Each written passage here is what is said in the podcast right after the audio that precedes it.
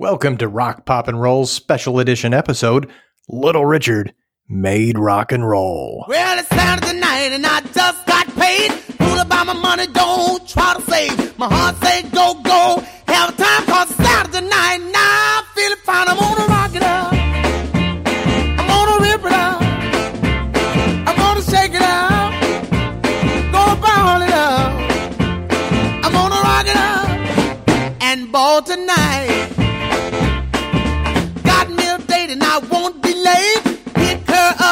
88. Shag go down by the Union Hall. When the dots start jumping, I have a ball. I'm gonna rock it up. I'm gonna rip it up. I'm gonna shake it up. Gonna ball it up. I'm gonna rock it up. And ball tonight. In the beginning, there were seven men that ignited the explosion of rock and roll. There was Chuck Berry, there was Jerry Lee Lewis, Buddy Holly, Bo Diddley, Fats Domino, Elvis, and Little Richard. Chuck told the stories. Buddy showed you how to front a three or four piece rock band. Bo created a beat. Jerry Lee, he was a country wild man crazy with a couple of huge hits. Fats, he was the sound of New Orleans chill. Elvis, well, Elvis became the king, right? He was a small town boy with some 50s, all shucks charm that belied his white boy hip swiveling, more handsome than any other human talent ever.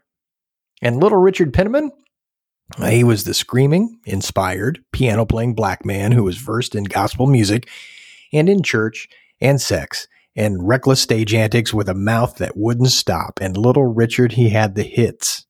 Little Richard was both the rockin' and the rollin' sound of the explosion. So this podcast, Rock Pop and Roll, is about the music of the 80s. So how's Little Richard fit in here?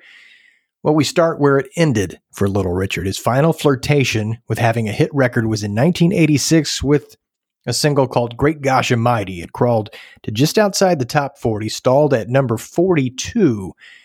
The song was co written with Billy Preston. We'll go round in circles. Uh, he was the fifth Beatle, that Billy Preston.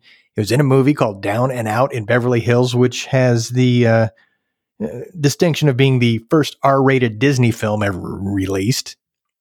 Uh, the song was a rewind to that sound of classic Little Richard gospel sound, screaming, piano and guitars. It was a it was a nice little throwback, even if it wasn't a big hit. Here's Great Gosh Almighty.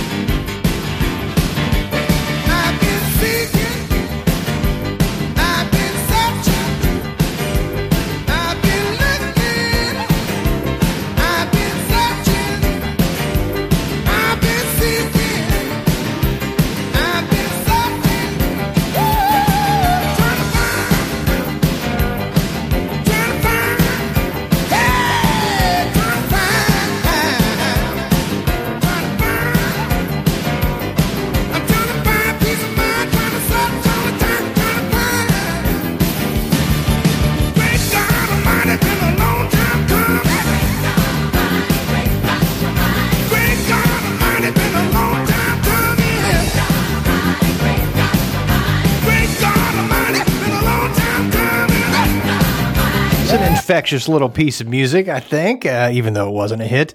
You want a reminder of the importance of Little Richard and what he was in creating rock and roll.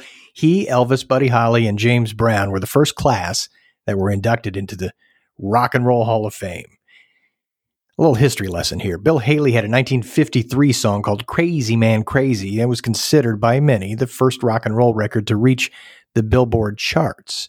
He followed that up 1954 with Rock Around the Clock. It went to number one, so it was the first rock and roll record to achieve significant commercial success. So you can point to that.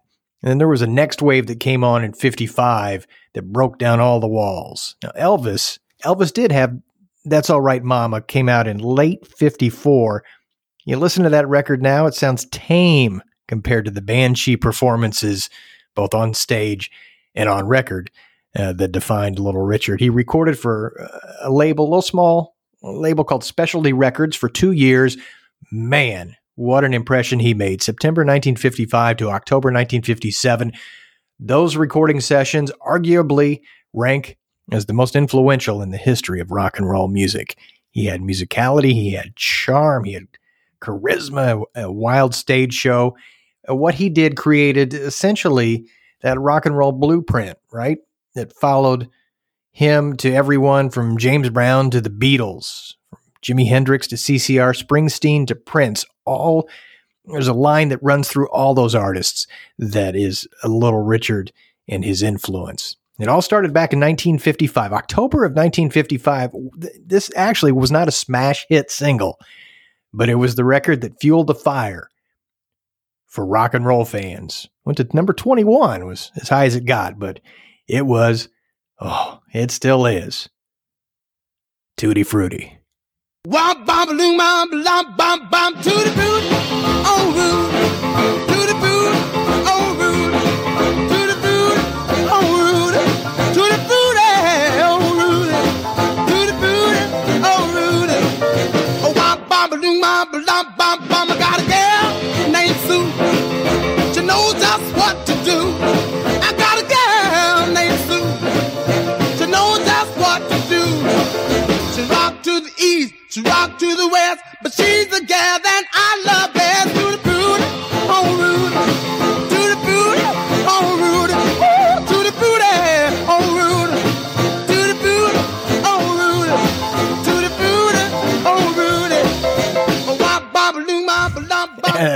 yeah, unbelievably great. Little Richard. Uh, that began this string of, of singles that would create his legend. Five months later, March of 56, a song the Beatles latched on to. Long Tall Sally went to number 13 for Little Richard. Paul McCartney said it was the first song that he ever sang ever sang in public. It was later recorded by the Beatles, and here's a live version with the Beatles paying tribute to Little Richard. Um, the next song, the next song we'd like to do is one which was originally recorded by a person who's a very big favourite of ours, Little Richard. The song is called Long Tall Sally. I'm gonna tell Mary about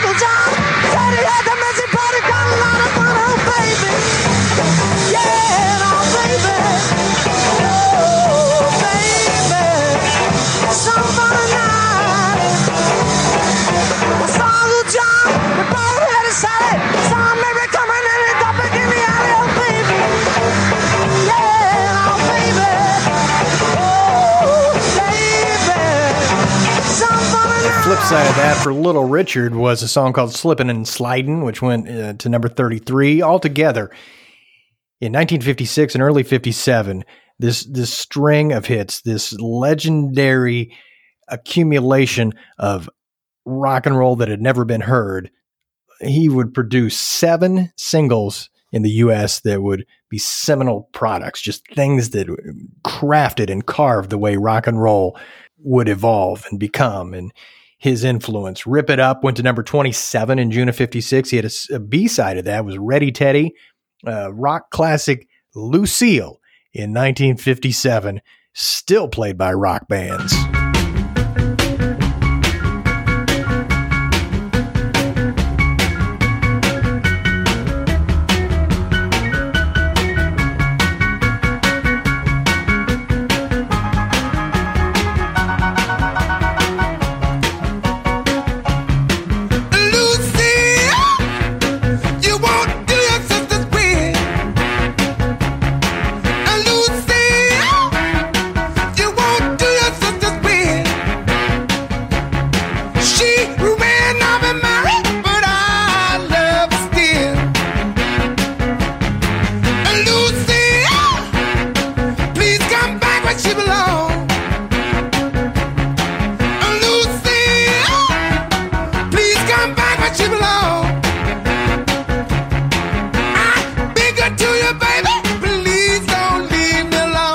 Richard found himself a formula and stuck to it, and uh, just hit after hit. Sounded so good.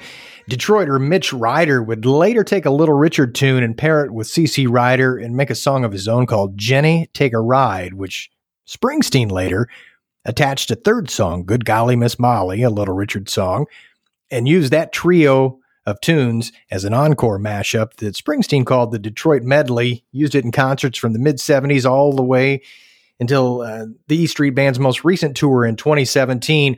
All of it came from the beginning of 57, actually June of 57, with Little Richard's hit Jenny Jenny went to number 10 and started uh, that whole string of dominoes.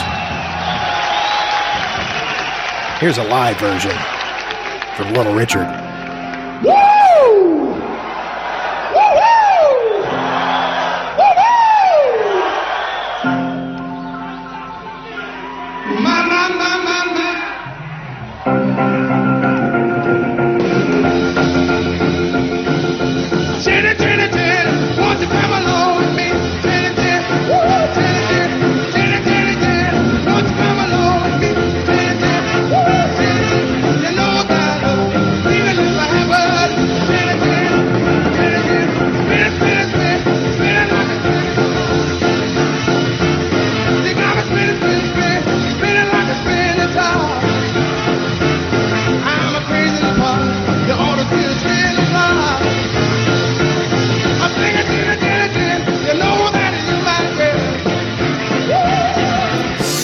At the piano, sweating. Oh, the live version from Little Richard. Uh, he was on fire. Uh, great, great performance of that. The amazing roll continued two months later in August of 1957 with another uh, top 10 hit, Keep a Rockin' at number 8, before his last big hit, which was originally cut in those sessions of 1956, but not released until January of 58, the classic Good Golly Miss Molly.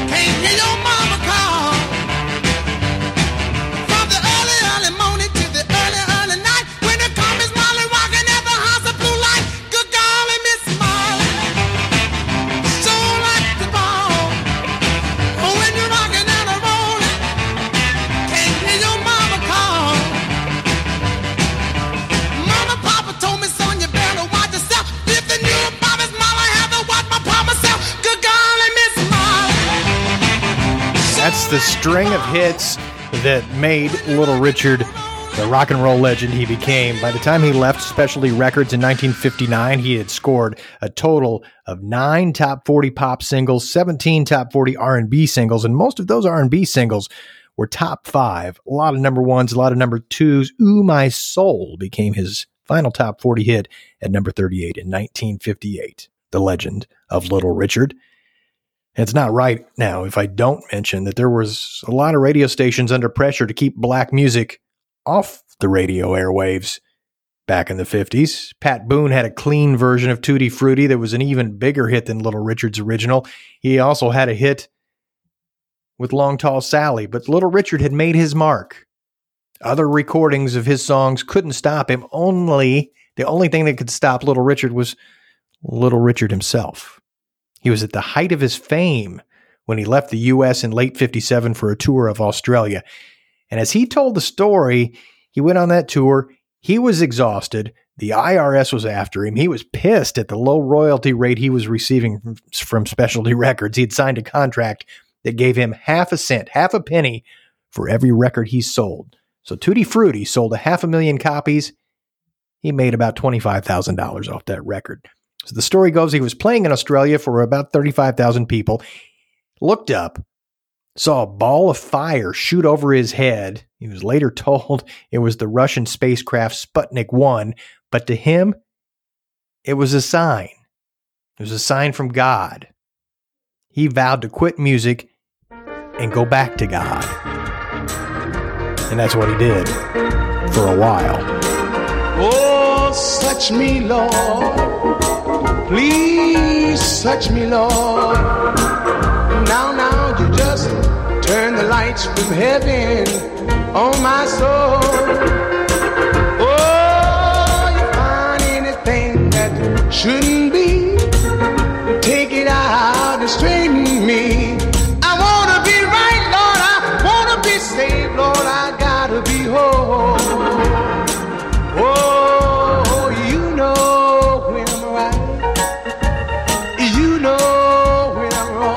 Richard, he quit secular music. He went into the ministry where he stayed until 1962, and that's when he went to England. And over the next two years, he played to wildly enthusiastic fans in England and Germany and France. Among his opening acts were the Beatles and the Rolling Stones. Little girl that lives down the street. Some people think she's square, but I say she's sweet. You can see her every day strolling up and down the way, looking so pretty. And this is what I say: She's got it, oh baby, she's got it. Woo, baby, she's got it. I can't do without her. Baby, blue eyes, long black hair, dimple cheeks, and she's no square. She's got it. Oh baby, she's got it. Woo, baby, she's got it. I can't do without her. Her ruby lips, shapely hips. When she walk down the streets, all the cat flips. She's got it. Ooh, baby, she's got it. Ooh, baby, she's got it. I can't do without So even though Little Richard came back, he never really found that magic in America again. He did tour in the 70s in the popular revival tours of the time. Later in the 70s, Little Richard lost his way alcohol, cocaine. In 77, he again turned from rock and roll to God. He became a Bible salesman. He began recording gospel songs, and again, he mostly, mostly disappeared from music.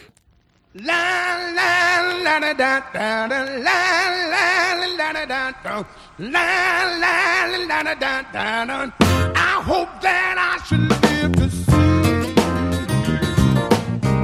when every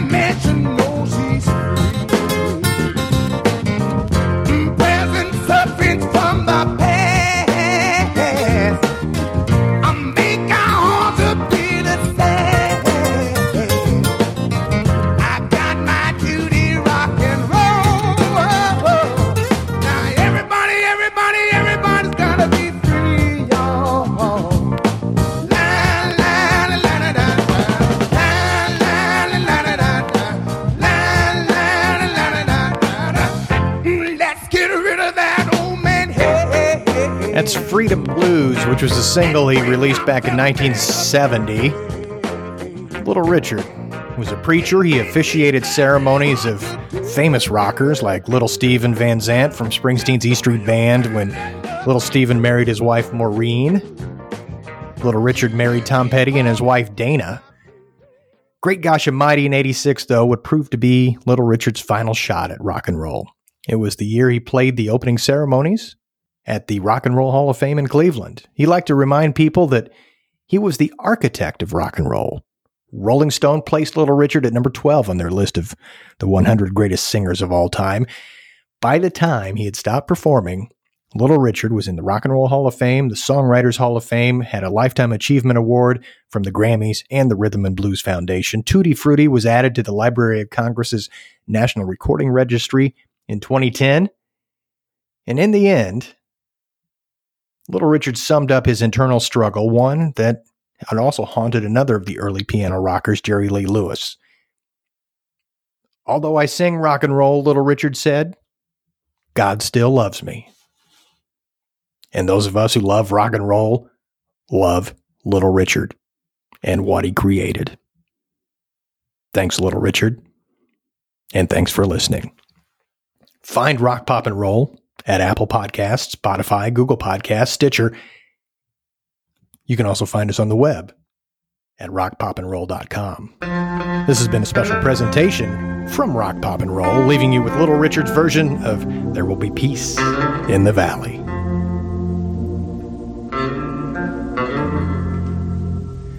I am tired and so weary, but I must toil alone till the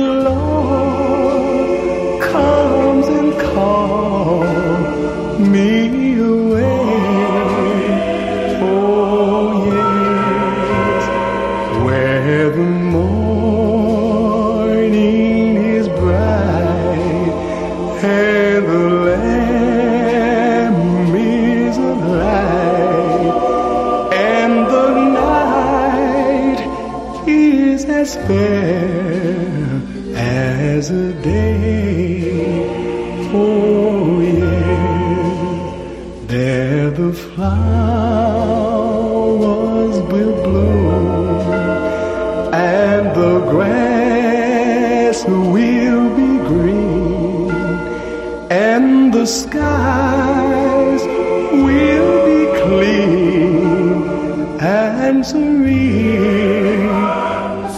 Oh yes, the sun ever shines, giving one